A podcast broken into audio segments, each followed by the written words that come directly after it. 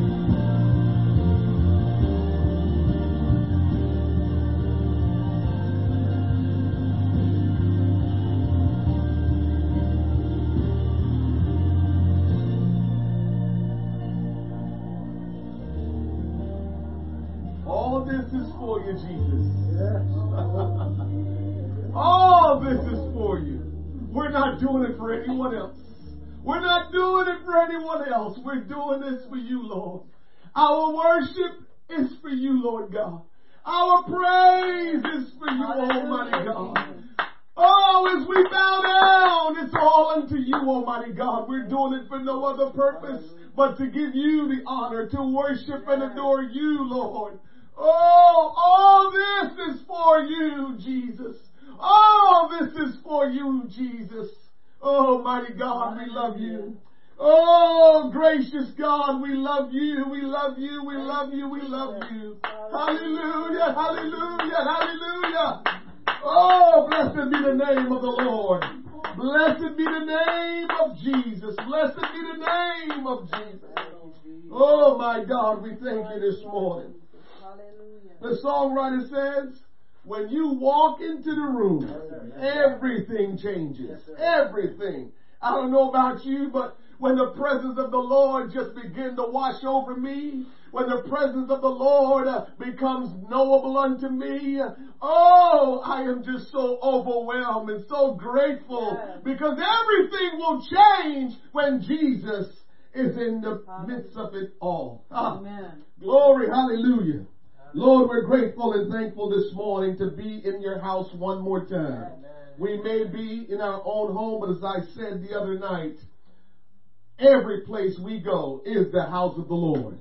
And whether it's in our living room this morning, whether it's in our dining room this morning, whether it's in our kitchen this morning, whether it's in our bedroom this morning, whether it's in our basement this morning, whether it's in our car this morning, Amen. it is the house of the Lord. For there is where we will worship you today. There is where we will praise you and magnify your name. There is where we will receive the word of the Lord. And we thank you for gathering us together one more time. Oh God. Thank you, Lord. Thank you, Lord. Blessed be the name of the Lord. Blessed be the name of Jesus. Amen. Thank you, Lord. We're grateful. God woke us up one more day, started us on our way, and here we are again. We're grateful. Welcome, welcome to Christ Centered Church, the church where Christ is our central focus. Amen. We welcome all of you and we thank you for joining us. And I want to wish a great, wonderful, and appreciative Mother's Day to all the mothers out there. Happy Mother's Day, mothers. We are so grateful that God made you. Amen. Amen.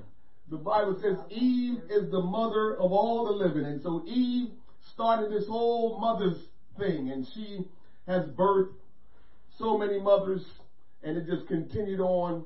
And we thank God for creating Eve. Amen. Amen. He did a wonderful thing when he created Eve. He said it was not good that Adam should be alone. So he created Eve. Oh God. Happy Mother's Day, mothers. We're so thankful for you and we give God all the praise for just all his goodness towards the mothers and how he has blessed you and used you in a wonderful way.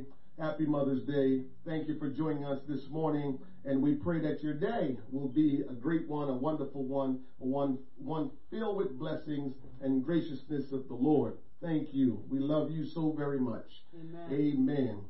I, I, I am so glad this morning to stand before you. However, it would have been better this morning specifically to be in the facility where we normally hold our services because we like to honor our mothers and we normally do something special to honor our mothers uh, on Mother's Day during our Mother's Day service.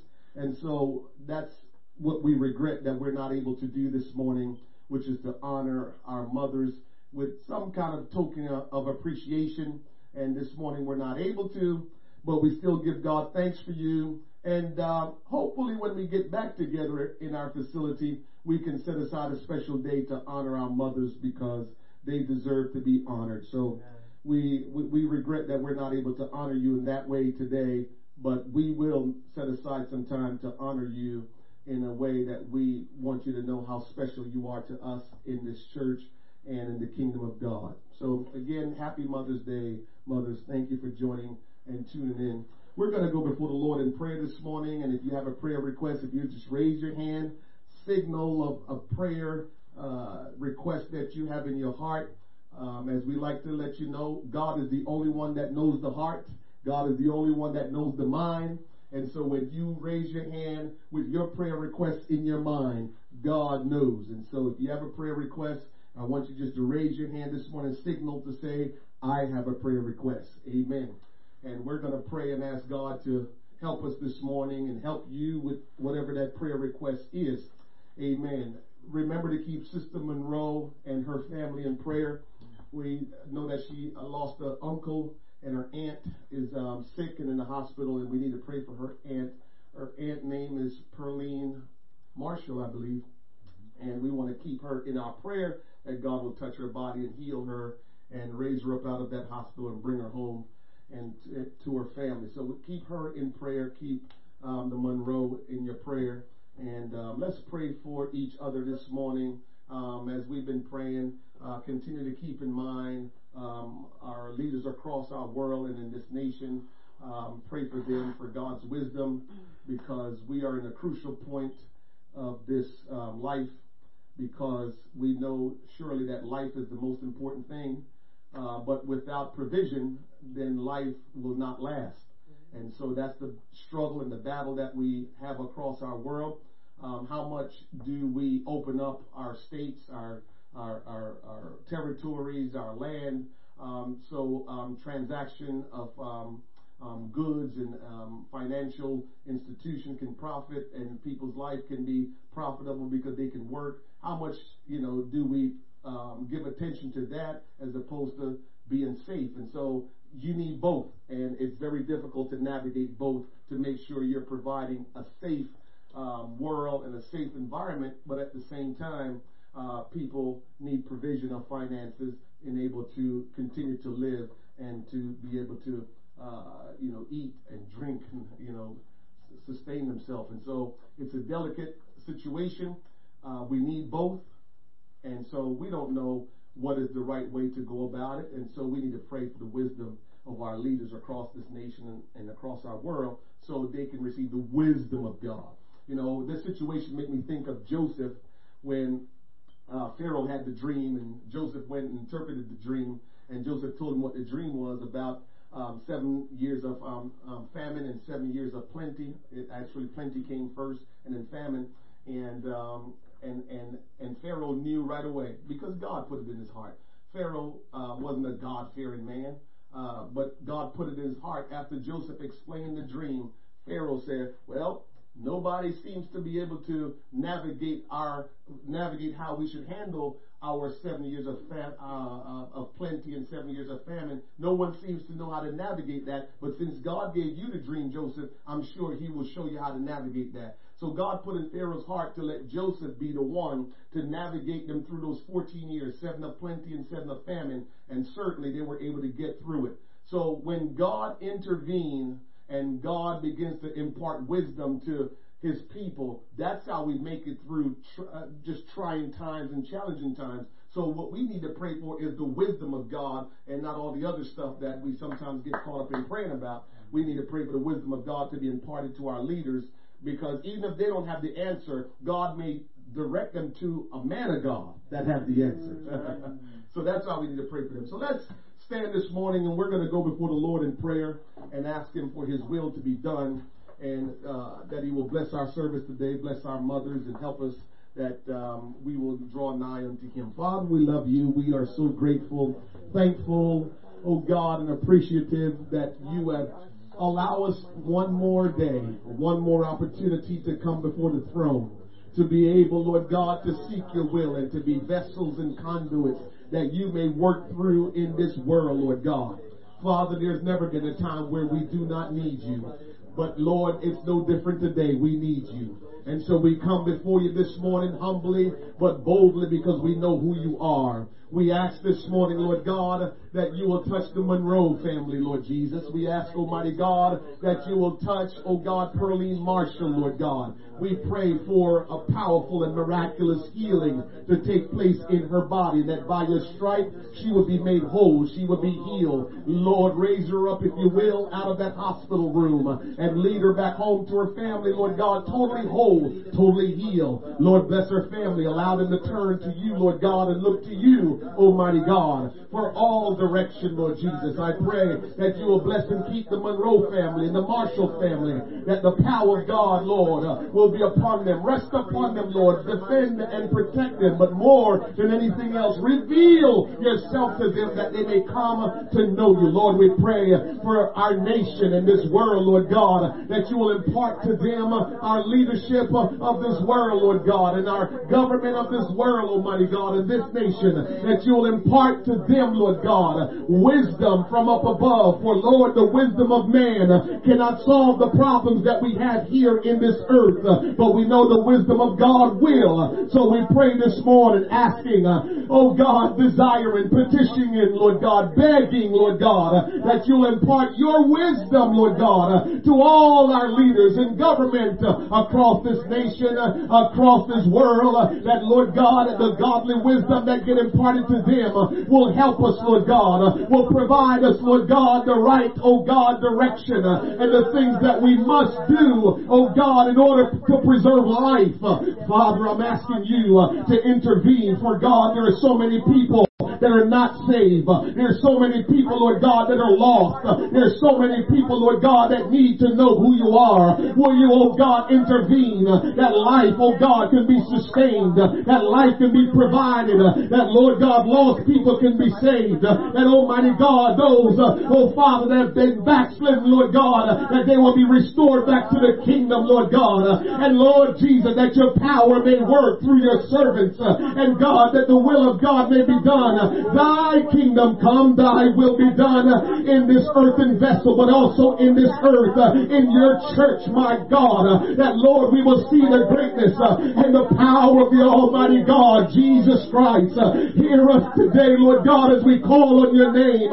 We want your power and your glory to be seen across this nation, all over our world. That Lord God, as you begin to prepare to return for the church of the living God, and we will be ready to receive you, Lord. Uh, have your way today. Will you bless our servants, oh God, uh, into the homes of every person uh, that is tuned in, Lord God. I pray that the power of the Lord will consume them right where they are. And that God, for everything they do in faith today, there will be a powerful response from heaven because of our response in faith. We give you honor and praise. We love you, Jesus. We adore you and magnify your name, uh, for you are our God, uh, our King and our Savior.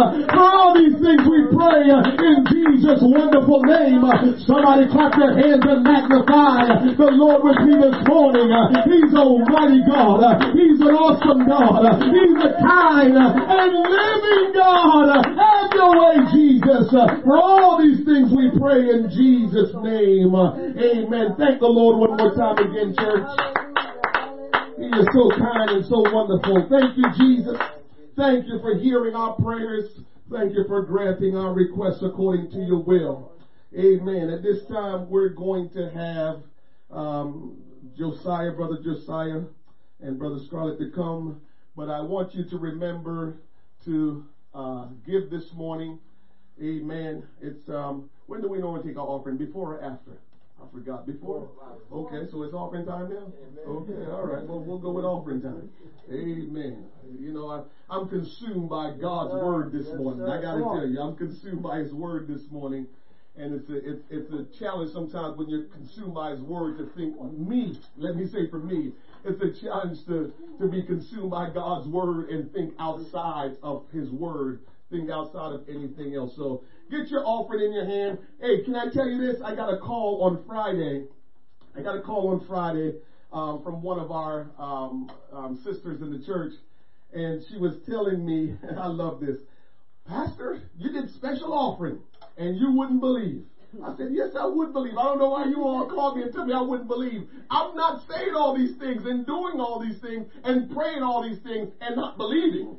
okay? So she said, you would not believe. I said, yes, I would. What's going on? She said, you know you did that special offering? I said, yes. And she said, guess what? I said, tell me. She said, you wouldn't believe. I had a, I had a, I had mail sitting on my dining room for like a few weeks, and um, I just thought it was just mail because I knew where the mail came from, and I thought it was just another piece of mail. So I've been passing all week long, months, actually almost a month that she's been passing that envelope on her uh, dining room table, and finally, after a special prayer, something said, "Pick it up." She picked up the envelope, looked into it, it was a check. the same week, that same week, she got another check in the mail, and she just cracked up. She said to me, Don't we say checks in the mail too? I said, oh, God. This is so funny. Oh, Sister Riega, I wish you was here this morning to take the offering because you got your you got your testimony. You know you're the special offering lady. Amen. Amen. And so, listen, God is good. If we would just follow and obey Him, we will just experience His goodness and His blessings. And so, um, give. Remember what I tell you. I'm not telling you to give for any other reason because I know these are difficult times and everybody's trying to hold on to every nickel and every dime that they have. So I know it's a struggle. So I'm I'm not saying this not being considerate and not being sensitive to the times that we're in. I'm saying it saying I want you to be blessed. So I tend to focus on positive and just forget about the negative. And sometimes you know, that could really be where you're going to live by faith, brother, because I just, you know, feel like I just need to look at the, the things that are positive. And so I look at what I know the Lord will do for us when we and so, even if I'm down to my last dime, it, you know, I, the statement is I can't afford not to give because Amen. He's the one that sustains us and gives everything. And so, I, I, you know, no matter how tight it gets, and believe me, it has been tight for me at times. And so, I, I try to make sure I still give because I know the only way out of the tightness is by giving. So. Give this morning. Trust the Lord. Amen. You know, we have different ways of giving. Our Cash App is giving us a little bit of issue. We'll work on it and see what happens. But you can give by the website. You can go on the website. You can give by PayPal. And there's another way. You can call Sister Patrice and um, she will get it through for you like you normally swipe your card. She can get it through for you. And I told you, if it really gets bad and you need me to come by the house and pick it up, I will just throw it out the door, throw it out the window. I'll pick it up and I'll make sure it gets deposited in the church account. Amen. So just give so you can be blessed. Amen. I, I want to give a shout out to um, one of the sisters, um, um, Tanya, um, um, th- that um, she just started coming to our church recently and she's just been a really, really uh, great person, love her personality, love her spirit. And um, she stopped by here yesterday, and Tanya dropped off some face masks for us. And Tanya, I want you to know I really appreciate those face masks because I've been like kind of using my handkerchiefs, tying them around my, and they're not too bad. It's not too bad. I use my handkerchief and tie them around my face whenever I go out and put my gloves on whenever I go to the supermarket. But the, the face mask you just sent us, those fit perfectly. I mean, I'm just like, whoa, this is it. and guess what, Brother Kellerman? There's a slot in the middle that you can put coffee filters in. so we have the slot in the middle. You can put the coffee filter in, and we, oh man, we're, we're good. Tanya, thank you so very much. Amen. Brother Kellerman, thank you for the idea of the coffee filters. Oh man, so we thank God for that. I love the mask. Amen. I just need a couple more uh, colors and I'll be ready to go. So when they tell us we got to come back to work in, in, in, in the building down in Philadelphia, I'll be all geared up, ready to go. So thank you, sis. Appreciate you. You are a blessing. Amen. Amen. Offer it in your hand and we're going to pray for our offering and then we'll have the scarlet men to come. Father, we thank you, Lord, for just giving us all that you've given unto us. You have provided. Lord, we have today because you have made the way, and we are not taking that for granted. For the first thing we must have in order to obtain any kind of wealth is health. And if we don't have health and strength to go and earn, then we cannot earn anything. And so we thank you this morning for health and strength, for a sound mind, and Lord God, the opportunity to go out and work and earn. We thank you for everything you have provided us We thank you for all your blessings, Lord God. And this morning we come, oh God, cheerfully. We are so grateful and thankful come to come and give unto you, Lord God. We give unto the work of the ministry. We give unto the building up and the edifying of the body of Christ. We give, Lord God, for the advancing of the kingdom of God. And we give in faith this morning that you will bless the givers and give back unto them and that you will multiply this offering and give us wisdom as to how to use it to edify and advance the kingdom of God. In Jesus' name we pray. Somebody say amen. Amen. amen. Give and God will bless you. Come on, Scarlett Ben. Appreciate you. Amen. Amen. Uh oh, I got a surprise this morning. I got a surprise this morning. Hallelujah. Man, I've been waiting for this surprise for a minute. The solo is what I've been waiting on. Hallelujah. Start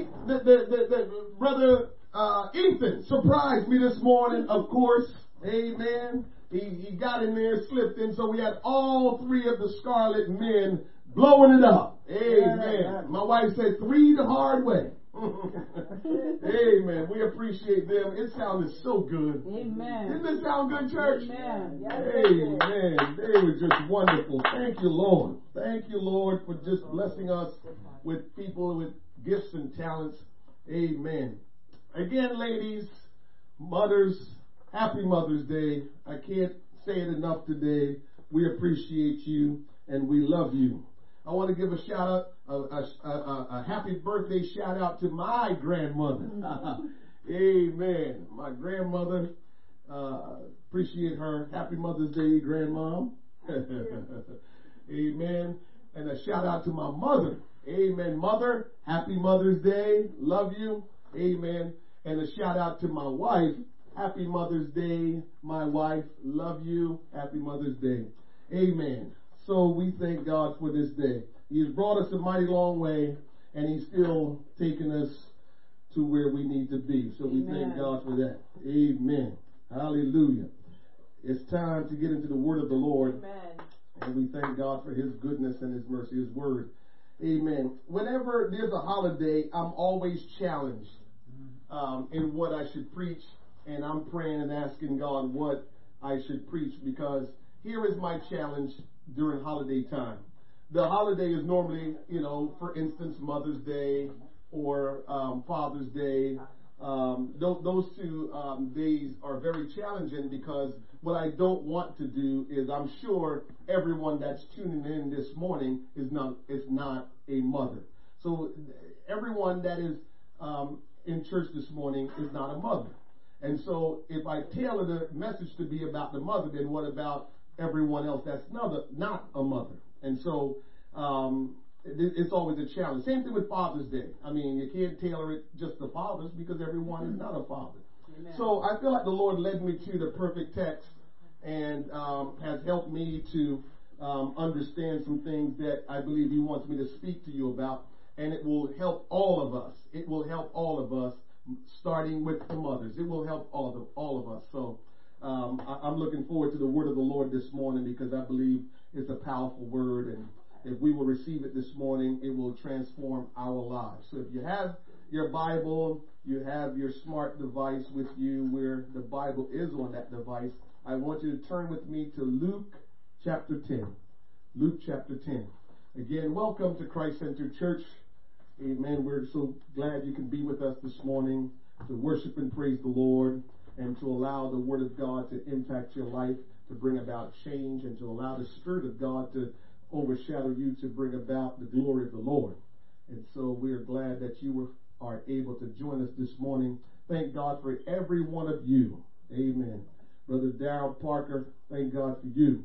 I like what you're doing. Brother Darrell has um, been teaching one of uh, our brothers in the church a virtual Bible study. And so he's doing his best to help others and, um, and you know, just impart the word of God to who he can. Brother Darrell Parker is a faithful, faithful man of God, and I really appreciate him. I appreciate all of you, but ever so often there are different things that I noticed about you all and that I will make mention of because I want you to know that um, you all mean uh, very much to me. Uh, there's not one person in this church that doesn't mean a lot to me. Every one of you mean a lot to me. Uh, first and foremost, because I know God brought you here, and you have always heard me say, every person that God bring into church, it is my absolute responsibility to give my very best to you, because I have no clue what God will do in your life when you first walk into this church, and so I have to treat you, I have to treat everybody with the utmost uh, faith that God has brought them into this church to do something special in their life, and so I try to do everything I can to help that process along as God work in your life. Amen. Luke chapter 10, verse 38. We will, we will read from 38 to 42. So Luke chapter 10, we will start in verse 38. Amen. Let's read in Luke chapter 10 verse 38. You read along with me and I'll read out loud. Now it came to pass as they went that he entered into a certain village. A certain woman named Martha received him into her house. And she had a sister called Mary, which also sat at Jesus' feet and heard his word. But Martha was cumbered about much serving and came to him and said, Lord, dost thou not care that my sister had left me to serve alone? Question mark. Bid her, therefore, that she will help me. Verse 41, and Jesus answered and said unto her, Martha, Martha, thou art careful and troubled about many things, but one thing is needful, and Mary had chosen that good part, which shall not be taken away from her. Today I want to talk to you on this topic. Choose that good part. Mm. Choose that good part. Father, will you help us this morning? Will you help me? Will you anoint me, Lord God, as your oracle, as your instrument, that you may work as you please within me? I pray, Almighty God, that the Spirit of God and the Word of God will cause me to speak as you command, Lord God. Anoint my lips of clay, Lord God. Oh, Father, I pray that the Spirit of the Lord will have preeminence and that, Lord, you will touch the hearing of every one of us, that we will hear what the Spirit is saying unto us, Lord. Help us, Father, that no word will fall to the ground, but every word that is spoken this morning will go into our heart, Lord God, and just take root and begin to grow and begin to shape us and mold us and make us and produce good fruit in the name of Jesus. Help us today, Lord God, that we will be changed and healed and delivered and set free and saved and restored. We give you the praise, the honor, and the glory. In Jesus' name we pray. Somebody say amen. Amen. Choose that good part. Choose that good part. Amen. It is not easy, or it's not an easy thing to maintain the balance of our spiritual life and the cares of this earthly life. Mm-hmm. No one can be spiritually healthy who does not pray, meditate on the Word of God, and commune with the Lord Jesus Christ. On the other hand, no man can fulfill his purpose in Christ if he's not active and diligent in being a servant in Christ. David said, he maketh me to lie down in green pastures. There is that contemplative part. He leadeth me beside the still waters. There is that active and progressive part. The difficulty is to maintain the two and to keep each in its relative proportion to other. We must not be so active as to neglect communion with God, nor so contemplative that we become inactive and unpractical. That spiritual balance is necessary and we must find the balance between being active and being communicative with God, being in the place of meditation on His Word we have to look at the balance with that. We cannot allow uh, one to outweigh the other, meaning if we just meditate on Him, if we just meditate on His Word and we never do anything, that's unproductive. But if we keep doing and doing and doing and we never meditate and commune with Him, that's also unproductive. So there must be a balance in how we will live our life spiritually and actively. Somebody say amen. Amen. Our introduction to Mary and Martha is key for us to understand their choice or their motive in Christ. Mm. Yes? We will find and notice that Martha definitely received Jesus into her house. I'm, there's so much in this this short portion of scriptures that is so powerful if you will just look and see these things with me this morning. Martha, we can see, invited Jesus in her house. But understand this, understand this. Jesus' relationship with Martha began on the outside. Come on. Amen. Jesus' relationship with Martha began on the outside. It didn't begin in the house. It began on the outside of the house. That's, that's very important to pay attention to because Jesus had to offer to come into her house for the scripture says she received him into her house. He came into Martha's house. Make a great point of that. It was Martha's house. I'm sure it was Mary's house as well. But understand this. Mary nor Martha had qualifications for why Jesus came to their house. Amen. Aren't you glad you don't have to have some sort of qualification to receive a visitation from the Lord. Amen. Aren't you glad that you didn't have to be just perfect and be just right uh, for Jesus to come by and visit you? Aren't you glad there's not some stipulations made to say the only way Jesus can ever visit is when you are this or when you have done that? Aren't you glad that Jesus never made any stipulations uh, for why he will come and visit you? Aren't you glad? Oh God, God, I can think about where He has found some of us. Uh, that we were in our worst state uh, when Jesus came uh, and visited us. He didn't allow us to stay in that state that we were in because we were so dirty, because we were so bad, because we were so ungodly and unrighteous. No, He came anyway with us being unrighteous, with us being ungodly, without us having any qualifications. He came and He visited us just like He did Martha and Mary. Come on, right. We serve such a good God. We don't even understand how good our God is. But sometimes when we hear scriptures and the word of God like this, we get refreshed. We get reminded that God is such a good God. Amen. We should be surprised to discover that the Word of God, the Word of God that Jesus, the, the, the Word shows us that Jesus will never refuse anyone that receives Him. Amen. Jesus will never refuse anyone who receives Him. And so if Jesus is not in our life, it's because we did not receive him. He didn't, he didn't come into our life and, and, and, and, and, and, and we, we, if we invited him, he says, no, I'm good. No, if we receive him, he will come into our life. But we must receive him because God is a gentleman and he's not going to force his way into your life. He's not going to push his way into your life.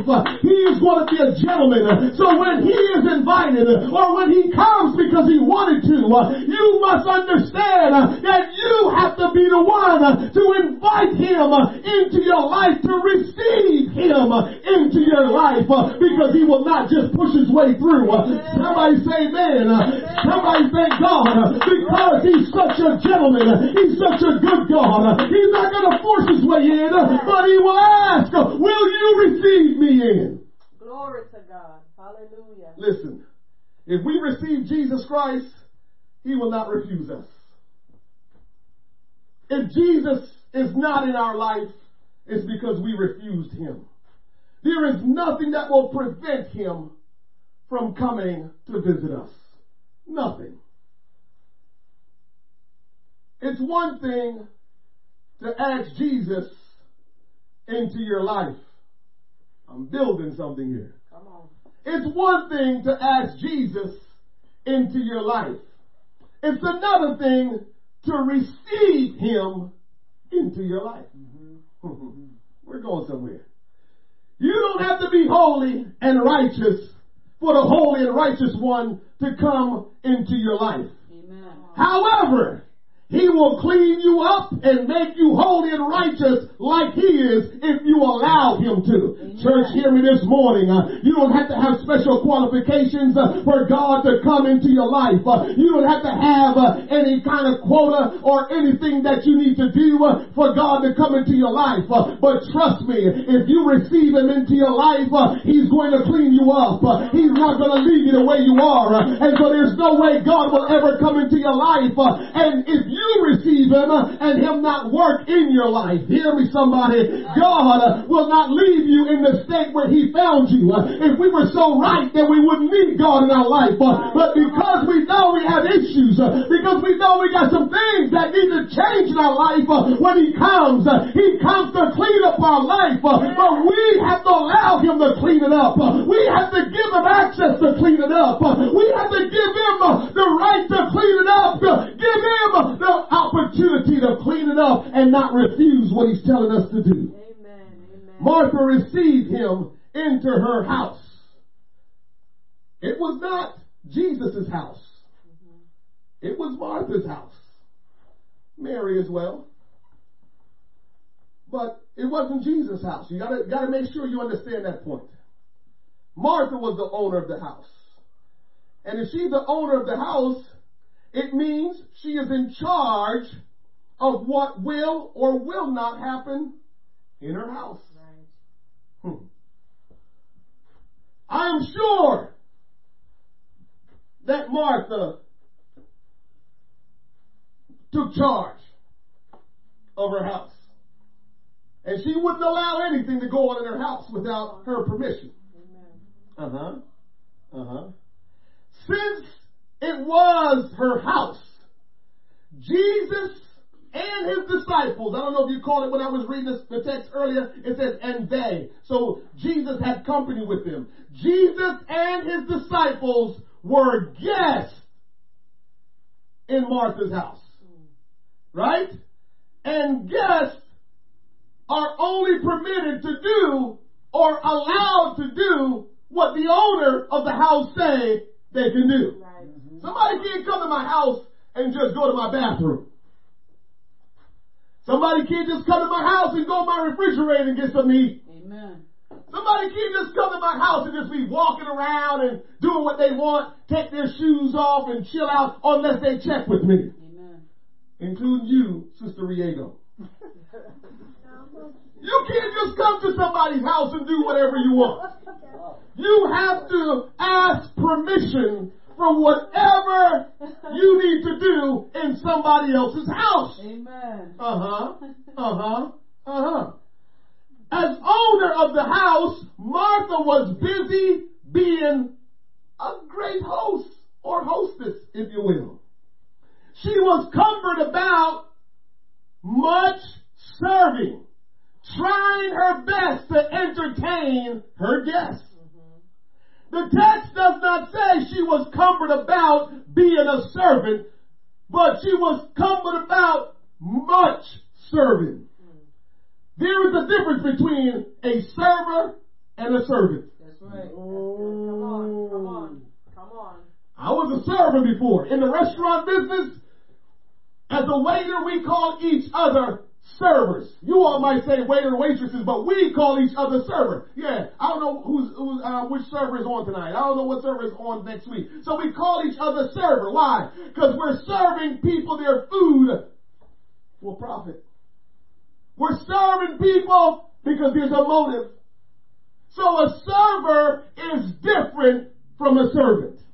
Mm-hmm. But before I get into server and servants, let me tell you about that word cumbered. It says she was cumbered about much serving. That word cumbered means to be distracted with cares. Preoccupied with cares. Listen to this one. To be drawn in different ways at the same time in your mind. Oh, now that's the one right there. Because that's the one most of us will experience, is to have a whole lot of thoughts in our mind and it's going in so many different directions. You're, you're coming about with much thoughts. You're coming about with much things in your mind. And when you have all that stuff going, you can't be effective in nothing because you can't concentrate and you can't focus. And so she was coming about much serving. She was distracted. She was being pulled in different ways trying to entertain her guests. Uh huh. So let's go back to server versus servant. It is a servant's duty to serve. Mm-hmm. And to serve without complaint. If you call yourself a servant of God, you serve without complaint. Let's look a little further. If you are a servant, you will expect neither praise for doing your duty, nor relief from your duty. So if you're a servant, you're not looking for praise and you're not looking for relief from your duty if you are a servant of God. Somebody hear me this morning. If you are serving God, you don't worry about what anybody else is doing. If you are serving God, you don't concern yourself if someone is serving or they're not serving. You serve God. Amen. I remember many years, you've heard me probably talk about this from time to time, many years as the outreach director, outreach leader of our um, previous church, we used to have, there were times when we would have 40 people that would come together, pray, and we would go out and pass out tracts and talk to people out in the street. 40. I remember when my good friend Brian Norman come one year and we were going to pass out 10,000 tracts. And Brian Norman, this is when him and I became good friends. So Brian Norman told me, hey, hey, he didn't know me that time. Hey, brother, um, we're going to go out and canvas and we're going to pass out tracts. Um, you know, I want to pass out 10,000 tracts. So he thought that shook me probably. 10,000 tracts. It was no big deal. I already kind of knew about all of that stuff, right? So I went and got 10,000 tracts made. So he called me back because he would call all the time. So he called me again. Hey, brother, did you get those 10,000 tracts? I said, did you have for 10,000 tracts? He said, yes. I said, yeah, I have them. You know, because I understand where he's coming from. Most people that he communicate with, they're like, what in the world is this guy doing? But I already was fully aware of how those things work. So he says, do you have 10,000? I said, I have 10,000 tracts. He said, well, it's going to probably take us about three or four hours, you know, to pass them out because, you know, 10,000 tracts are not easy to pass. I said, I understand. He says, uh, did you get some people to get involved? I said, yeah, we got a few people that get involved. When he finally flew out from St. Louis and came to our church and that Saturday morning we're getting ready to pray and set the groups up and getting ready to hit the streets and go out, we had about a hundred and five people ready to pass out tracts. 10,000 tracts, about 105 people blew his mind. We were done in one hour. Wow. That's, that's, that's how Brian Norman and I became good friends because he realized, oh, okay, you know something. You know what's going on. And so that was, that, that was something.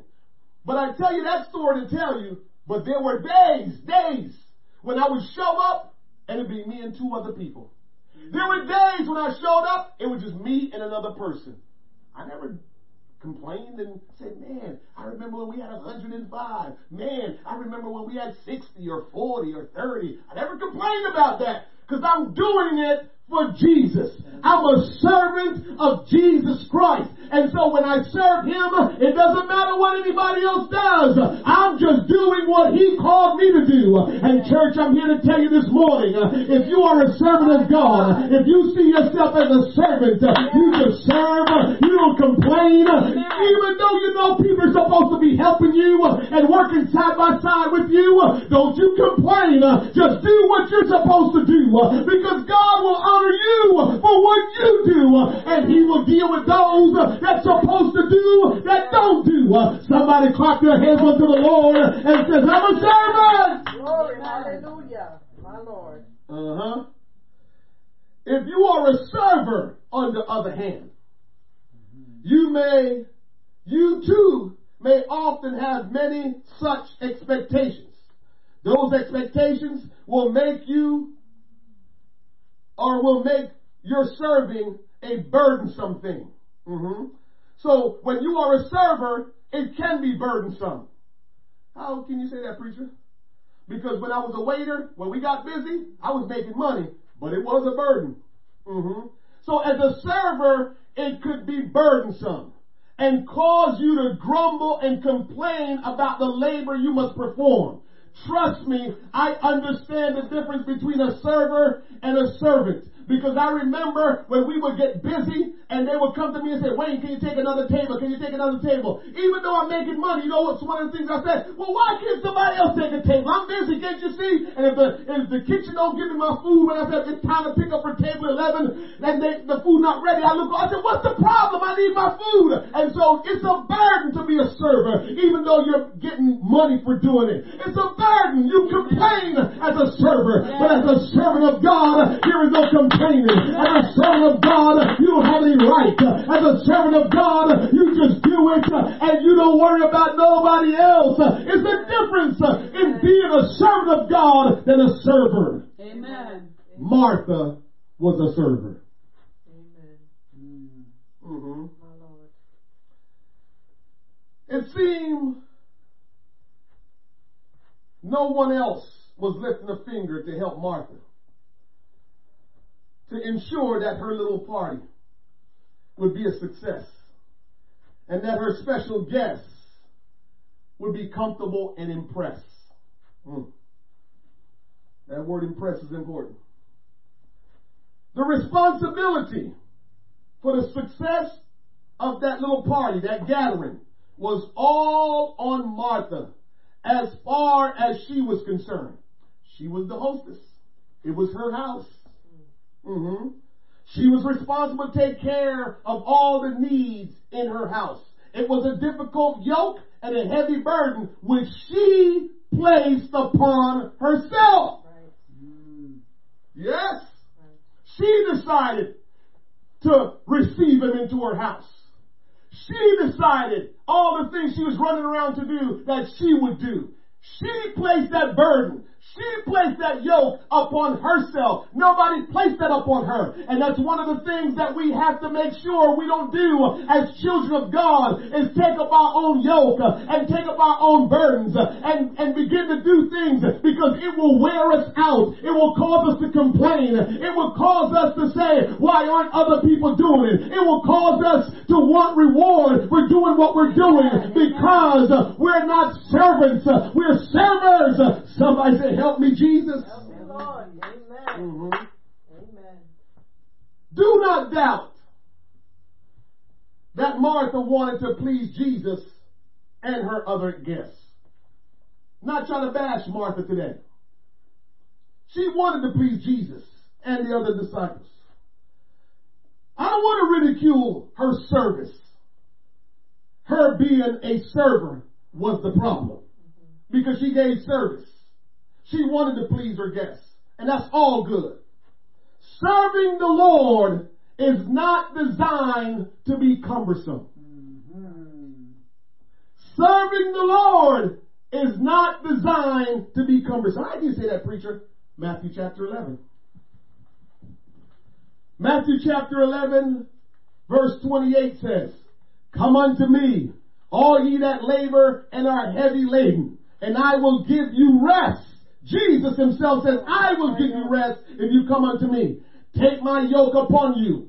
Whose yoke? Whose yoke? Whose yoke? He says, take my yoke. So you can't fix up a yoke for yourself. You can't fix up a burden for yourself. You have to take on his yoke and look at what it says. Take my yoke upon you and learn of me, for I am meek and lowly in heart, and ye shall find rest unto your soul. For my yoke is easy and my burden is light. So Jesus is telling you whatever yoke you take on, whatever burden you take on, it needs to come from Him, not from yourself or not from other people. You only take on the yoke and the burden of Jesus Christ because it's easy and it's light and you will be able to rest and you will be able to do what you need to do.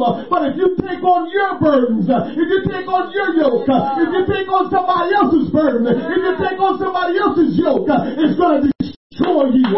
It's going to do things to you you would not even imagine. Hear me now, somebody. I'm talking to somebody. Leave other people's stuff alone. Don't worry about other people's stuff uh, because it's theirs. Uh, it's not yours. Uh, you look to Jesus and say, Jesus, give me your burdens. Look to Jesus and say, Jesus, yoke me up with you because that's how I will receive rest. That's how I will fulfill my purpose. That's how I will continue to go on and be successful is when I take up your burden and your yoke. That's the only way I can make it. And that's what I want to do. I'm not going to worry about somebody else's yoke. I'm not going to worry about somebody else's burden because it's not for me and it's not from Jesus. What's from Jesus is for me. This text tells us to come unto him, not bid him to come unto us. Uh huh. Mm-hmm. Uh huh. So, how it normally go, in case you don't know, Jesus will come visit you. But then you got to go unto him. Whew. If we are servants and serve how the Lord Jesus directs us to serve, his yoke will be easy and the weight of his burden will be light. You must come unto him. You must seek him out. You must take his yoke upon you. You must make him your Lord. He will not force it upon you. He is meek and lowly in heart. Only by doing this will you ever find rest for your soul. Martha found herself unstable to do it all, or unable, I should say, to do it all. She recognized that she was unable to bear the whole responsibility of being a hostess to Jesus Christ. Come on. This is why he says we're a body. Martha was operating like she got it. I got this. Yeah, because you got it. When you find out what Jesus wants you to do and you function in your portion of how the body works, you won't worry about the other parts. Mm-hmm. Amen. Because that's his responsibility. Amen. As pastors, we can't worry about the church the way how some of us uh, sometimes worry about it. Because whose church is it? Not ours. And so when the church, when things are not going the way we expect them to go in the church, first of all, how we know it's not supposed to go the way it's going. It's not our church. That's we right. are not all knowing. So when it's not going the way it's supposed to go, that's according to our understanding. That still doesn't mean it's not going right. All we can ever do is go to the one who is the head of the church and say, oh God, I see this and I see this. I don't know if that's the way it's supposed to go, but will you inform me? Will you open my eyes to see? Will you give me direction and understanding uh, so I will be right with you uh, and I will be one with you uh, and I will do what I'm supposed to do? How can I encourage and how can I preach and teach to your people if I don't understand what I need to do, Lord? So God, while I might not understand what's going on, while I might think something is wrong, I'm not going to lead to my own understanding, but I'm going to come to you and acknowledge you and say, Lord, show me which way to take. Lord, show me what I need to do. Uh, Lord, show me how to help your people and let them know uh, what you're asking them to do. Uh, it's His church. He is the head. We're the body. And I'm a part of the body just like you are, are a part of the body. So I don't know sometimes, but I will sure go to Him and ask Him, what is it that's going on, Lord? What is it that we need to do, oh God? My Lord. My God. That's the way we're supposed to approach this thing. Because none of us don't really know. right. We don't know. We, we, we're not all knowing. Only God Almighty is all knowing. And so we need to go to Him. Martha. Martha. Martha found herself too busy being a server. We must be careful that we don't allow ourselves to think the more we do, the better off we are in Christ. The busier we are, the better off we are in Christ. Because we're going to learn something from Martha and Mary. Mary had apparently discovered all that was going on with Martha. While Martha was busy being hostess, Mary found her place at his feet as a guest in her house. While Martha was busy running around losing her mind, her her sister Mary scoped it all out and says, that's not for me. And she went to the feet of Jesus and made herself a guest in her own house. Because anytime you get lower than a person, it means they have authority over you. Amen. anytime you decide to go low, then guess what? They have authority over you. And so by Mary just positioning herself at his feet, we know a whole lot went on right there. We'll talk about that in a second. We know a whole lot went on. But understand this, once she got down to his feet, what she said without even saying it is, I am under your authority now. I am low and you are high. You just rule and reign over my life and tell me what to do. Today, Jesus is on the throne. What, the, what they say, he sits high and look down low. If you understand your position that you are low and he is high, I'm telling you somebody hear me this morning. You will be exalted when that time comes because the one that can exalt you, he sits on high. The one that can exalt you, he sits on the throne. And if we would just recognize that we're beneath him, we're below him, but when he gets good and ready, he will raise us up to sit with him in, oh, somebody help me. Heaven one day will be our home, and the one who's already in heaven is waiting to bring us up there with him. And so while we're low right now, it's not where we will remain, but we've gotta go low in order to go high. We gotta go low if we want to get raised up. My Lord. Hallelujah. Oh, what an awesome God we serve. When, when, when Almighty God became a man, Jesus Christ, what the Bible says, made himself no reputation. He became a servant. Amen. Servant low. Because why? He knew he wouldn't stay low. Because when you complete the mission, when you fulfill your purpose, ah, he lifts you from low and puts you in a place that you are next to him. Amen. hmm Let him take care of the necessities is how Mary saw it. Uh huh. Uh huh. You sit at his feet and hear his word. Now it's talking about us. We need to sit at his feet and hear his word and obey it. This is what we really need to do.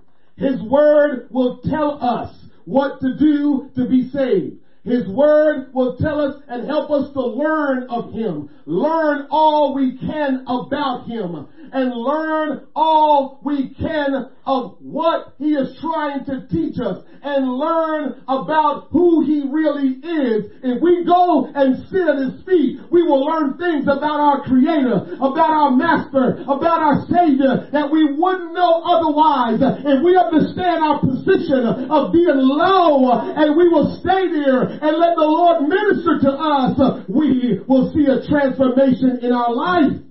Amen. Amen. He knows what we need. He will tell us what to do to be saved from our troubles. If we obey His Lordship and make Him the Lord of our life and host of our life, we will see significant change. We will see significant transformation in our life if we allow Jesus to be Lord and host in our house. Right. Amen. Amen. I don't know if that went over your head. No, sir. Martha took the position of ownership in her house when Jesus came in, and Mary flipped it on him, and Mary says, no, no, no, no, no, no, no. You are now in charge when you come to this house.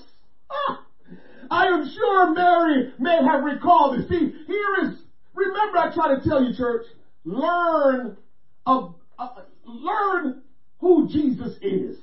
Try to know who he is. Because sometimes you're going to read this King James version of the Bible and says, what did that mean? Mm-hmm.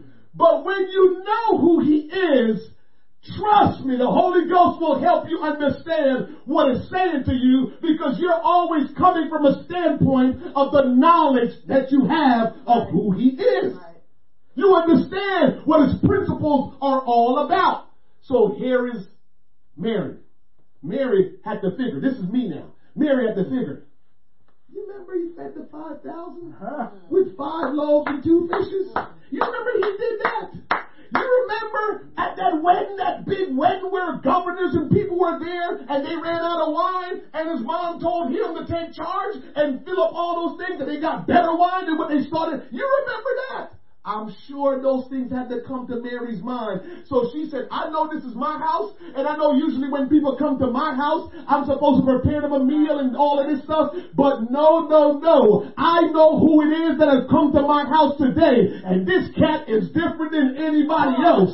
This man is God Almighty, and I'm not to let God Almighty come to my house who is all knowing, all powerful, all present. I'm not to have God Almighty come to my house Uh, and miss the opportunity to have him impact my life uh, by serving uh, and running around trying to get everything right when I know all he got to do is speak the word and things begin to happen. I'm not going to let God Almighty come to my house and I think I'm still in charge because it's my house. Everything belongs to him anyway. And so when God comes to my house, I got to let him take charge. I'm no longer in charge when God comes to my house. You should never be in charge when God shows up at your house. You gotta be smart like Mary and know what he can do. And when you know what he can do, you realize what you do is insignificant. Glory to God. Hallelujah. Amen. When God shows up at your house, I know it's your house. I know you paying the mortgage. I know the deed say your name on it. But don't you make that mistake and still be in charge when he shows up at your house. No, no, no. Don't you make that mistake. Mary, she had made him her host, her Lord in her house. Listen, people. I love this. People will know Jesus Christ is your Lord. You will not have to tell them if he's really your Lord. Amen. Yes, sir. I don't have to go around telling people who I am and who I live for and who I believe. I don't have to go around and tell them that. If he's really Lord of my life, people will know. True. If he's really Lord of your life, people will know. And on. so we don't have to go around telling people who is my Lord and my Savior. I don't have to do it. Especially in these days where everybody's doing what's right in their own eyes. If Jesus is your Lord, you're doing what Jesus says, not what you feel, not what you think, but you're doing what He commands you. Notice Martha did not go to her sister to complain. I love that. Martha did not go to her sister to complain. She went to her sister's Lord. Oh, even though Martha was all consumed with with with with with, with all kind of stuff, she she scoped it out and went, and well, it don't look like I'm going to get her to respond. I'm not going to fight with her uh, in front of company. So let me just go to the Lord that she submitted her life to. And so she went to the Lord and she said, Lord, does thou not care that my sister had left me to serve alone? That's what a servant does. I told you. Don't, don't you care that she left me to serve by myself? Well, you bid her, therefore, that she will help me. What did I tell you about that? If you are a servant, you're not looking for help. Because if God calls you to do something and you're doing what God called you to do, you will be quite content doing what God called you to do. Right. Here's another lesson that you need to realize about that. And I'm, I'm close. I'm close to getting there. Here's another lesson that you need to understand about that. Stop praying to Jesus, telling him what to make other people do. Woo. Amen. Stop praying to Jesus to tell him what to make other people do. Because understand this. He knows what's best for his people. You could never know more than what he knows about his people. So why do we go to Jesus and tell him, will you tell this one that? Will you tell that one that? Why do we go there when Jesus knows what's best for his people? The only time we go to Jesus and ask him, use keyword ask him to do and to not do is when you're praying according to the scriptures. Like for instance, the scripture says, it's his will that all be saved and that none perish. Amen. And so I can go to him and say, Lord, my children are not saved, and I know you are fully aware of that. But I'm still just asking, will you help them to be saved? Will you move in their life that they will be saved? And, and, and, and, and Lord, here I am. I'm giving myself to you that if you need to work in me or through me in some way to help my children get saved, I'm all for it, Lord. I just want my children saved. Amen. When I go and ask that, I know I'm, I'm, I'm okay with that. Why? Because that's what he wants to begin. If my children are not holy, I'm going, Lord, I want my children to be holy just like you want them to be holy. Lord, what can I do to help them understand how to be holy? And Lord, will you, will you, will you do something to help them to get holy? I know you're working, Lord. It's just my passion speaking right now, Lord. Mm. I want to communicate with the Lord. It's just my passion speaking that I want to see my children be holy. That I want to see my children be righteous, Lord. It's just my passion. I know you want the same thing, but at least we're on the same plane because what he wants is what I'm asking him about. You see what I'm saying? But, but, but when we go to people, go, go to Jesus trying to get him to, uh, do something for people, we're all off base off, off base because you don't even know when people, when Jesus is working in people's life. A lot of times we pray and say, Jesus, will you save my spouse and all of this stuff? And Jesus is working and you see your spouse acting crazy and you're saying, oh my Lord. And you start fighting with your spouse because he acting crazy or she acting crazy. And you forgot that you had prayed and say, Jesus, will you save my spouse? And because you and Jesus are in agreement that your spouse needs saving, Jesus is working on saving your spouse. You don't know what it looked like as he's working in your spouse's life to save them. And it could be he got to go crazy and she got to go crazy for a minute. What you need to go back and say is, all right, Lord, I know I prayed it. I'm not sure how you're working this. Show me what to do in all of this that you're doing. That's all. That's all. Be- because, because you already prayed for them to get saved, so they might start snapping. And, but that might be the process. Mm. And so now you got to go back to the Lord and say, okay, Lord, this looks a little scary here. But I already prayed and asked you to save them. So apparently you're working. So show me how I handle this situation while you're working. Amen. You know what's funny? And I've told you this a long time ago, and we'll always say it. Martha went to Jesus and complained to Jesus about her sister. Did Jesus say anything to Mary? No, so that's another reason why you don't go complaining to him. Because the Lord is so, I don't know what you want to call him with that. But every time we go to him to complain about somebody else, he tells us about us. If you know Jesus, if you have a relationship with Jesus, you will come to understand that every time you go to him to complain to him about somebody else, he tells you about you. So if you know anything about Jesus, you wouldn't even go to him and complain to him about anybody. Because when you go to complain, he's going to turn to you and start telling you something. Because here's the truth. If you're complaining, you might not be where you need to be. Woo! And you gotta understand who Jesus is. And that's why it's important that we study Him and get to learn who He is, His principles, how He does things, because He never changes. And if we come to understand Him, we will do things a whole lot different and a whole lot more efficient. Mm-hmm. Mm-hmm. Mm-hmm. Jesus will never be content being a guest in your house. Think about that. Mm-hmm. Jesus will never be content being a guest in your life. Amen. He is the King of kings and the Lord of lords. He must be Lord in your house and Lord in your life.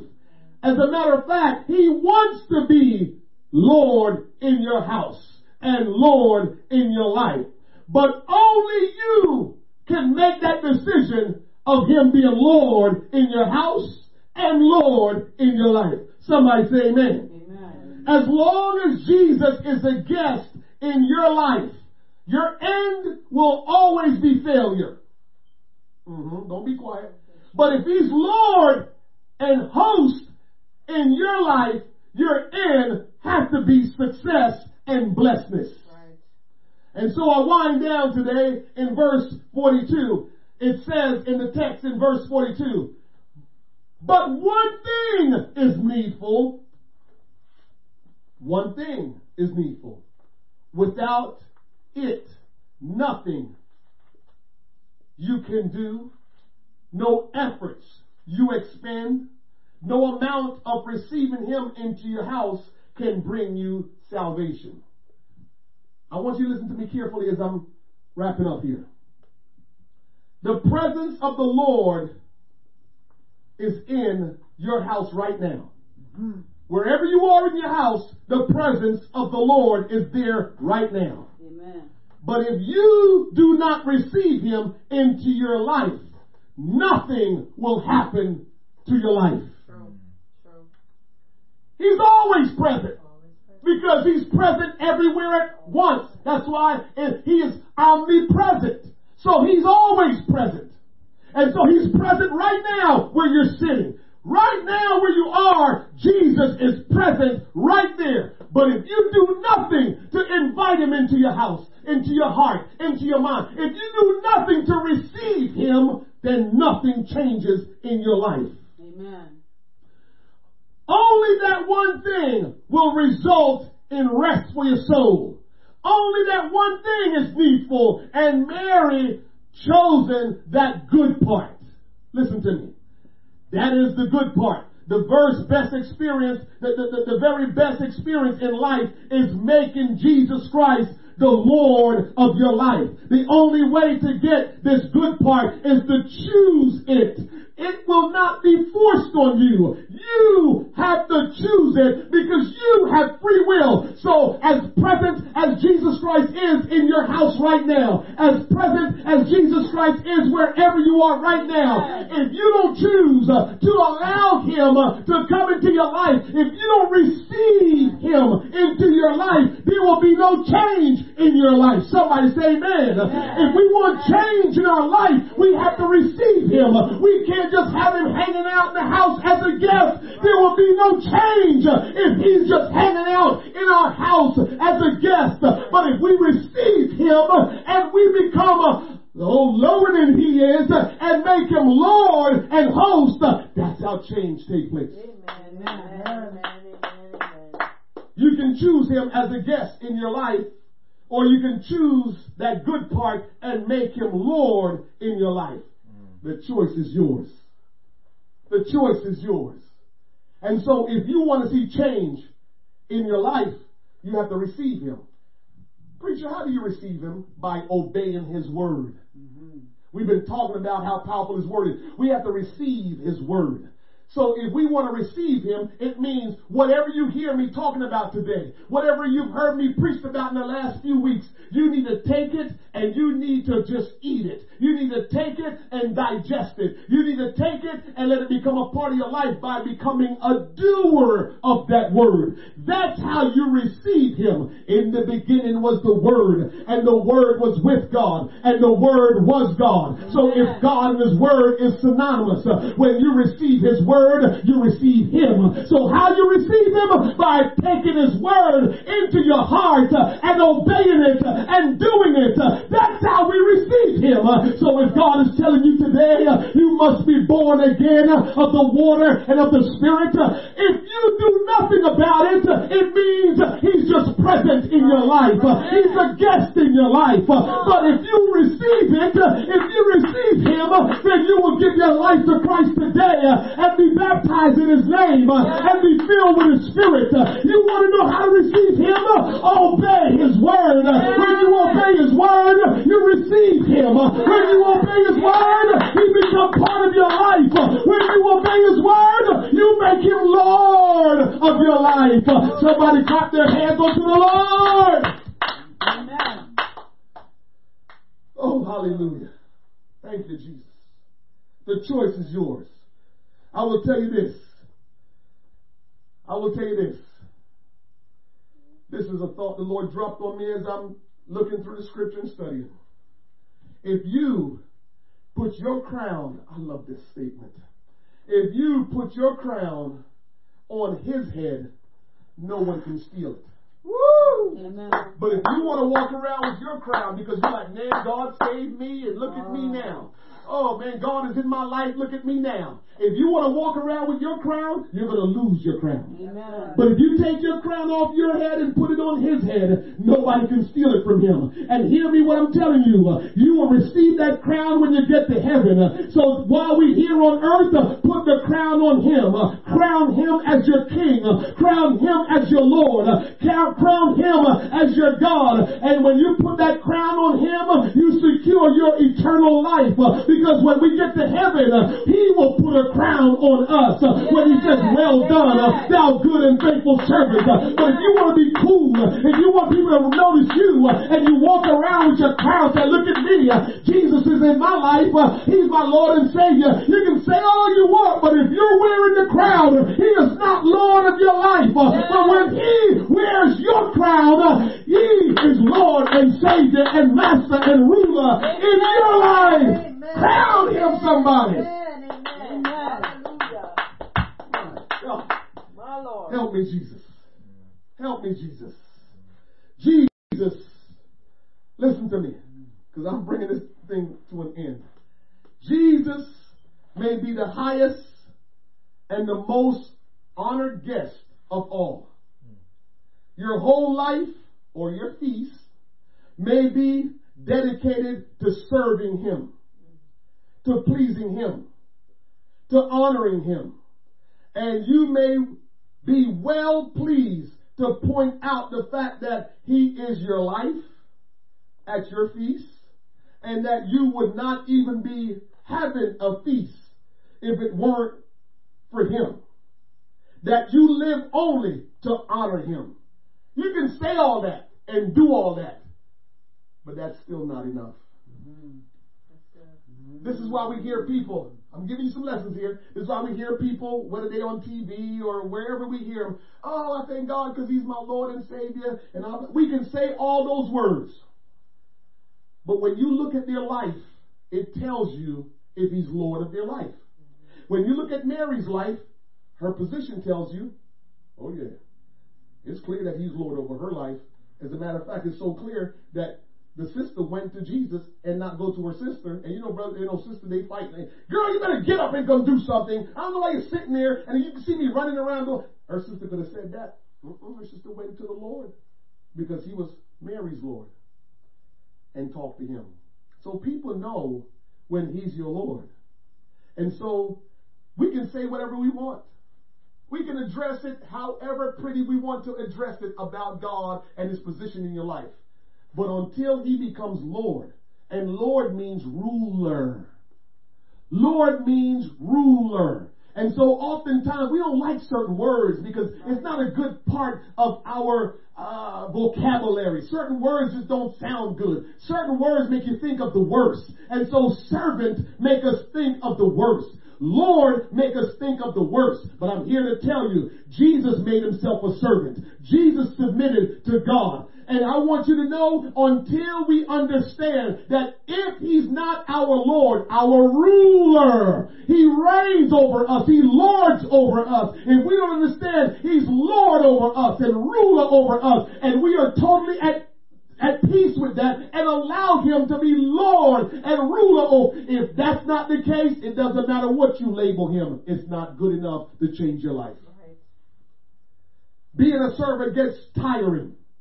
It will end in failure. Jesus must be made the host. The true power of Christianity is not just receiving God, but it's making Him Lord over your life. So we must receive Him, but then we must make Him Lord. So you go back to what we first read. Martha met Him on the outside. Uh huh. He offered to come inside and she invited him. She received him. She opened the door. Come on in. She received him. But while he was there, she was busy doing stuff for him and never got herself involved with him. We like to show off our skills. Oh, girl, I can cook. Jesus coming over. I'm gonna cook some good stuff for him, girl. He gonna be, I'm gonna blow his mind what I'm gonna cook. You, you, you, you, you.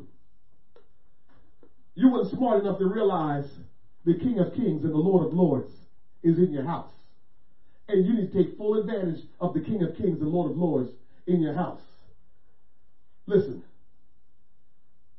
his attention is required where he has been made responsible. Wow. Think about that. His attention is required where he has been made responsible. Amen. What does that mean, preacher? It means if he comes into my house and I say, I'm sitting at your feet and you're going to be my Lord, you're going to be the host of this house, I'm no longer in control. He has to now look around. He got to be the one to say, okay, okay, let me see what I want. Mm-hmm. He becomes that and I don't have to do that. Right. So wherever his attention is required, where he's made responsible. So when you make him responsible for your life, I'm responsible for my children's life. You know what that means? I tell them what to do, how to do, and when to do it. Yeah, sometimes they don't like it. Doesn't matter. I'm responsible for their life. Amen. And so I tell them what to do, when to do it, how to do it, and they have to do it because I'm responsible for them. But guess what? I'm always looking at their life. I'm always seeing, oh, he needs a haircut. Oh, she needs some new shoes. Oh, I need to put some clothes on. Oh, they're hungry. I gotta be responsible for that. I gotta keep on paying attention what they need. Oh, I gotta make sure they have this. I gotta make sure they have that. It is my responsibility to pay attention to them because I'm responsible for them. You see that, church? If Jesus is responsible for you, for your life, that's you making him Lord of your life, then he has to pay attention. And you don't have to worry about a whole lot of stuff. Mhm. Listen, the purpose of God, you've heard me say this before, and I will not stop saying because it's the truth. The purpose of God will always be accompanied by the power of God.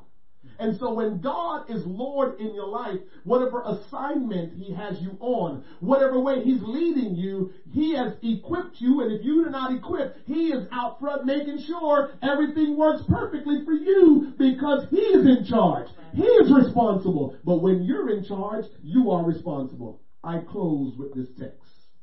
John chapter 12, verse number 1. The Word of God says in verse number 1, you gotta love this. Watch this. Then Jesus, six days before the Passover, came to Bethany, where Lazarus was, which had been dead, whom he raised from the dead. There they made him a supper, and Martha served. You notice this? This is this is just just later on, later on, after that first encounter. Here we go again. Lazarus been raised from the dead. They're having supper now. Lazarus sitting at the table with Jesus, chilling. But here we go. Martha is serving again. But Lazarus was one of them that sat at the table with him. Then took Mary a pound of ointment of spikenard, very costly, and anointed the feet of Jesus and wiped his feet with her hair. And the house was filled with the odor of the ointment. We fast forward and look at what we see. Mary's still serving. She didn't learn anything from her sister. She's still serving. But look at Martha. She then took it up another level. It says that she anointed his feet with spikenard, costly, Amen. costly ointment. This is interesting. You don't see that interesting? The very first time Mary sat at his feet, when they met him, very first time, because she knew his reputation, sat at his feet. And all the stuff that impacted her, now here she go again. Let's read on some more. Verse 4. Then said one of the disciples, Judas Iscariot, Simon's son, which should betray him, Why was not this ointment sold for three hundred pence and given to the poor?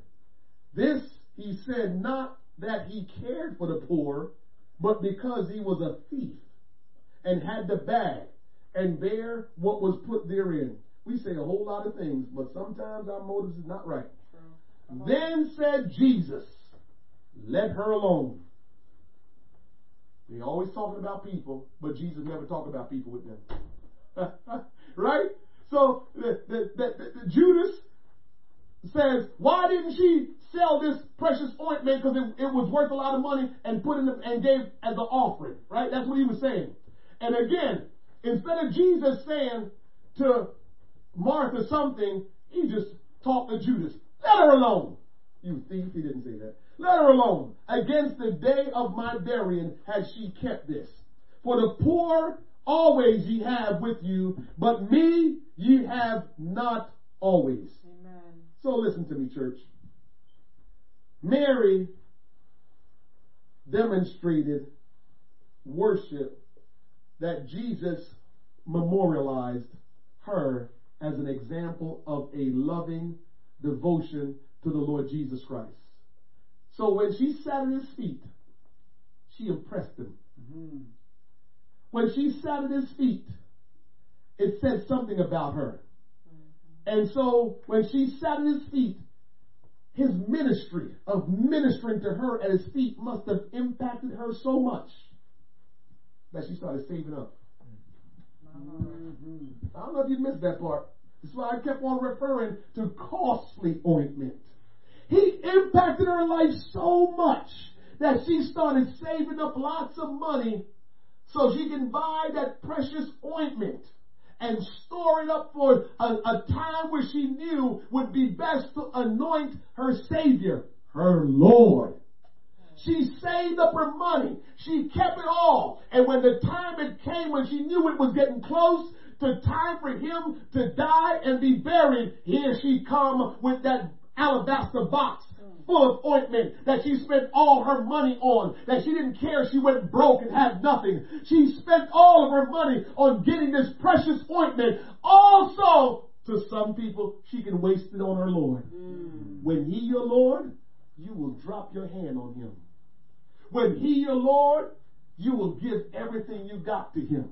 When he your Lord, there is nothing too expensive. There's nothing too valuable that you don't bring to him when he is your Lord.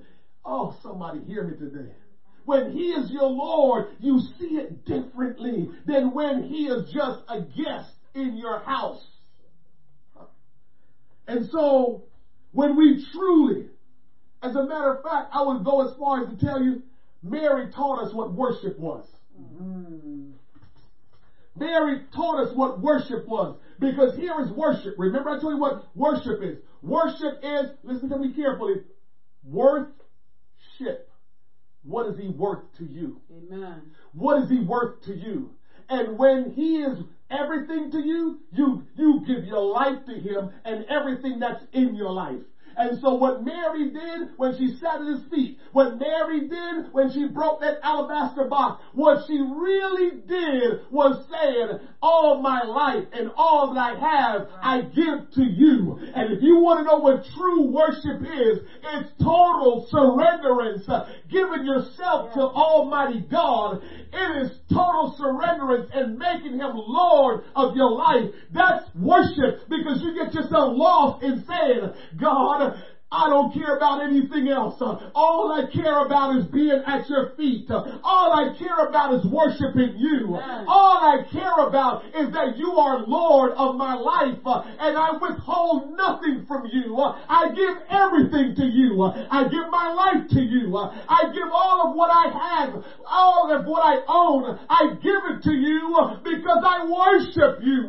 When we worship the Lord, we give everything to Him. We don't hold back anything. And the most valuable thing you can first give is your life. All your heart, all your mind, all your soul, all your strength. And when you give all of that to Him, then your money is no big deal because your soul is worth more than this entire world and all the gold in the world. Your soul is worth more than your house. It's worth more than everything. Your soul is the most precious thing you own. And when you humble yourself uh, and sit at his feet, uh, you give your soul to him. Uh, you can't give anything more than your soul. Everything else you give has to be less than your soul. Hallelujah. And Mary gave everything she could. My Lord. That's worship, church. When you hold nothing back from Jesus and you give everything. That's your worship. Mhm. That's your worship. When you hold nothing back from Him. Her soul was so intensely impacted when she sat at His feet that worship just gushed out. Adoration was automatic. Who He was overwhelmed her. She could not get Him off of her mind to the point where she was preparing for His burial.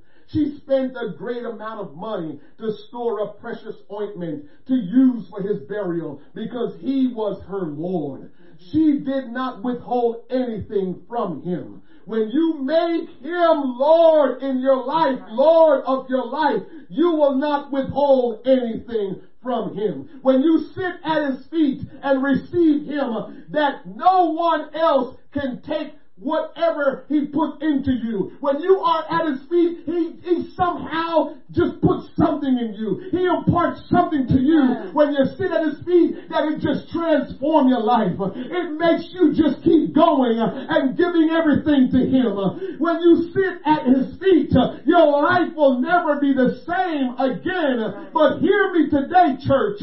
Jesus can only be your Lord if you choose to make him your Lord. You have the power to choose that good part. And the good part is to sit at his feet and make him Lord over your life. And that's the good part. But we must decide to choose if that's what we want or we want something else. I understand this, that if he's not Lord of my life, I will not make it. I will not be successful if he's not Lord of my life. And so church, I tell you today, you have to make the choice to not just have Jesus hang out at your house, to not just have T- Jesus watch TV with you, but you have to make Jesus ruler, Lord, and have him reign over your life. Have him command your life in what you must, must do, where you must go, how you must act. You gotta let him command your life. If you plan to have a successful ending, a blessed ending of your life, he must be Lord. Jesus, have your way, Lord. You can choose today what he will be in your life. Amen. Do you want him to just hang out over your house? And you want to go tell friends and family, Jesus is at my house. Mm. You can have him hang out and go brag and tell everybody he's at your house. But remember what I told you, he's a gentleman. And he will hang out and just sit on the couch if that's what you want him to do. He's not going to jump on your couch. He's not going to do anything in your house while he is a guest there. He's just going to hang out. That's all he's going to do, sit around. Amen. Amen. Only thing he might ask you is, can he use the bathroom? But he would just sit there. And he will not touch anything. He will not do anything. He will not handle anything. But he will hang out. And you'll be proud to say, Jesus is at my house. But until you make him Lord, your life will never change. You will just have a really special guest in your house if you don't make him Lord. Will you stand with me today? Wherever you are today, I want you to do one thing for me before we dismiss. And that is you can you can sit at the feet of Jesus today if you would like to. Yes, Jesus is not physically here like he was back in Martha and Mary's days. He was not physically he is not physically here today. But if you will do it, understanding that you're sitting at his feet, and you will understand that you're just at his feet, and he is over you, he's lording over you, he is rule over you. If you will do that, if you can't sit on the floor, I'm getting ready to sit down on the floor for you. If you can't sit on the floor where you are, if you can't get on the floor, sit on a chair or something. But I want you to sit there and just for a moment, as we allow the Spirit of God to wash over us, that we will put ourselves in a place of Jesus being there and you're below him. You're, you're at his feet, allowing him to minister to you. So I want you to get on the floor wherever you are. And if you can't get on the floor, I understand, sit someplace and then begin to meditate on him and allow him to wash over you. And begin to allow yourself to understand that he must be Lord of your life. Come on. I don't know about you, but I'm getting down because I'm, I'm getting at Jesus. I'm sitting at the feet of Jesus today. I'm sitting at the feet of Jesus today. I want Jesus to be Lord of my life. I don't want him to just be a guest in my house. I don't want him to just visit. I know I received him to come in, but I, I want him to take charge. I remember at the wedding that when his mom told him that they ran out of wine, he, she told them, listen to him and whatever he says, do. And that's when he made new wine for them.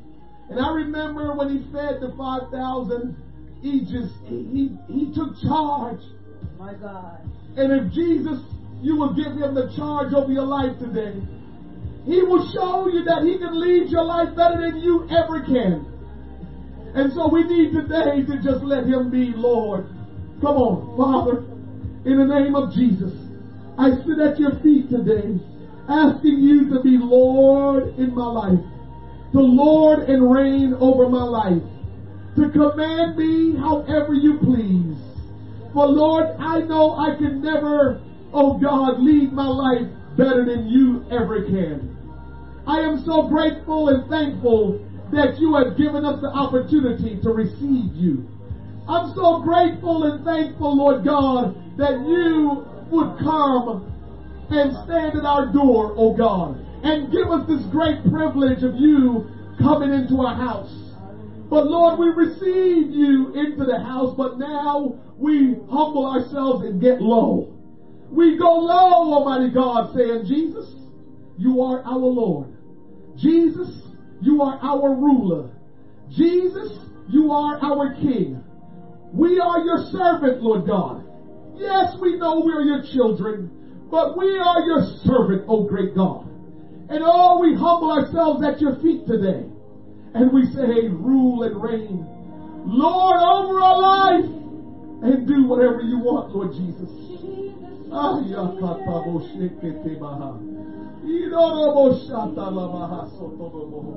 Hallelujah, hallelujah, hallelujah, hallelujah, hallelujah, hallelujah. Have your way, Jesus. Have your way, Jesus. Oh God, we humble ourselves. We humble ourselves. We sit at your feet today, Lord God. We sit at your feet today, Lord, as we say, Jesus, be Lord of our life. Lord, reign over our life. Lord, command us as you will. Lord, give us, oh God, instructions that we may follow. For you are the King. You are the Lord. You are the ruler of my life. And Lord, I want you to do as you please. I will obey you, Lord God. Somebody shout out today to the Lord and tell him you will obey him. And tell him he's your Lord. He is your ruler. He is your king. Let him know to rule and to reign over your life. And you trust him with everything. In the name of Jesus. In the name of Jesus. Oh, yes. You sit at his feet, you get delivered. You sit at his feet, you get saved. You sit at his feet, you are healed. You sit at his feet, you are restored. Sit at his feet today, somebody, and make him ruler, and make him Lord, and make him king in your life. Don't just have him as a guest, but have him as king, have him as Lord and ruler, and let him reign over your life. Oh, hallelujah, hallelujah, hallelujah, hallelujah. Lord, we want you to rule and to reign in our life. We want you to rule and to reign in our life because you are our Lord. You are our Lord. You are our Lord. Reign, oh God, over our life. Rule, Almighty God, over our life, Almighty God. Oh, for we bless your name. We give you honor and praise today. We're so grateful. We're so grateful, Almighty God, for a great privilege to sit at your feet. We're so grateful today, Lord God, to be at your feet, Lord God, to worship you and to give you honor and to give you praise. Lord, we will not withhold anything from you, Lord God. We give you our heart. We give you our mind. We give you our soul. We give you everything, Lord God, that we can give. We will not withhold anything from you, Lord God, in the name of Jesus, in the name of Jesus. Oh God, We want a spirit like Abraham when he, Lord God, came to the place, Almighty God, of not withholding his one and only son from you, Lord God. We want to be at a place as such, Lord, where we will, oh God, offer our life, everything within us to you and not withhold anything, Lord. Oh, great is the Lord, great is the Lord, and greatly to be praised. Somebody give your life to the Lord to the Lord today. Somebody give your life to the Lord today. If you've never been baptized, Jesus is commanding that if He is your Lord, if He is your Lord, He's commanding you today to repent of your sins and to be baptized. Somebody hear me today. I can come and baptize you, or I can take you to a tank to baptize you in His name. You let me know if He's your Lord, obey Him today. Obey His voice today if He is your Lord, for He wants to change your life. He wants to help you to be holy. He wants to help you to be righteous. He wants to help you to be successful and be blessed. Oh God, we thank you today. We bless your name. We bless your name. We bless your name. Thank you, Lord Jesus. Thank you, Lord Jesus. Thank you, Lord Jesus. We give you the honor and the praise. It's such a privilege to be at your feet. It's such a privilege, Almighty God, to sit at your feet. Oh, hallelujah. Hallelujah. Hallelujah. Hallelujah. Oh, my Savior. Oh, my Lord and my King, I worship you. I worship you. I worship you.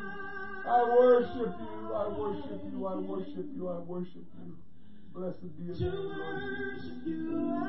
Oh, hallelujah.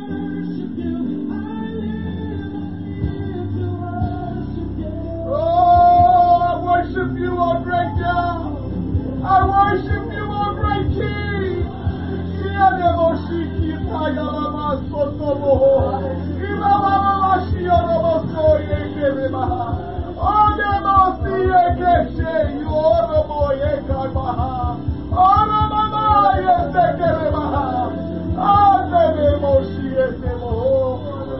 Oh, blessed be the name of the Lord. Oh, I worship you.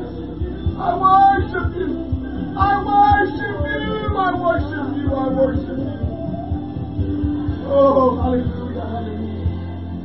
Oh, hallelujah, hallelujah, hallelujah, hallelujah, hallelujah, hallelujah. Jesus, I love you. Jesus, I love you. I love you, Jesus. Oh, I love you, Jesus. My soul says yes. My soul says yes. Ah. Ah, my soul says yes. My soul says yes.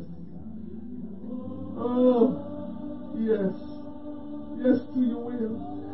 Yes to your ways. Yes to your commands, Lord God. Command us today, Lord. Speak to us today, Lord. Command us today. Oh, hallelujah, hallelujah, hallelujah, hallelujah, hallelujah. Blessed be your name. Blessed be your name. Thank you, Jesus. Thank you, Jesus. Thank you, Jesus.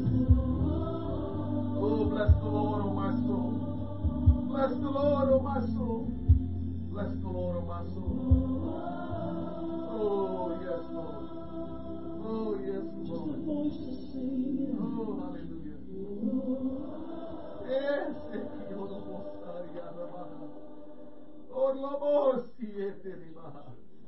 Oh, hallelujah. Oh, be your name. Be your name. We love you, Jesus. We love you, Jesus.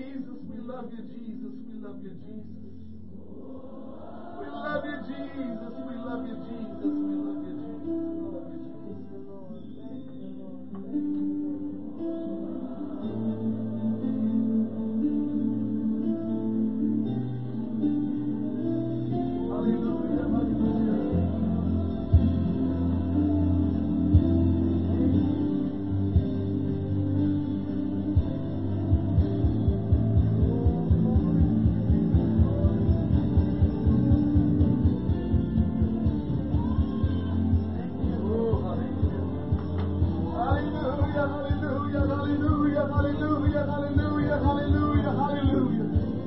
Blessed be the name of the Lord. Blessed be the name of Jesus. Oh, hallelujah. Church, I pray that the word of the Lord challenge you today. I pray that the word of the Lord will help you today. I'm sure if we obey it, it will help us. I love you. I appreciate you. Again, happy Mother's Day to all of our mothers. We pray that you have a wonderful, wonderful afternoon and that the blessings of God will just rest upon you and that you will enjoy this day, this special day. Amen. We thank God for His word today. Thank God for all that He has done, all He's doing. Appreciate Brother Scarlett, Brother Josiah, and Brother Ethan Scarlett. Appreciate them this morning, worshiping the Lord in music. Amen. Have a great day, church. We love you and appreciate you. God bless you. Have a great day.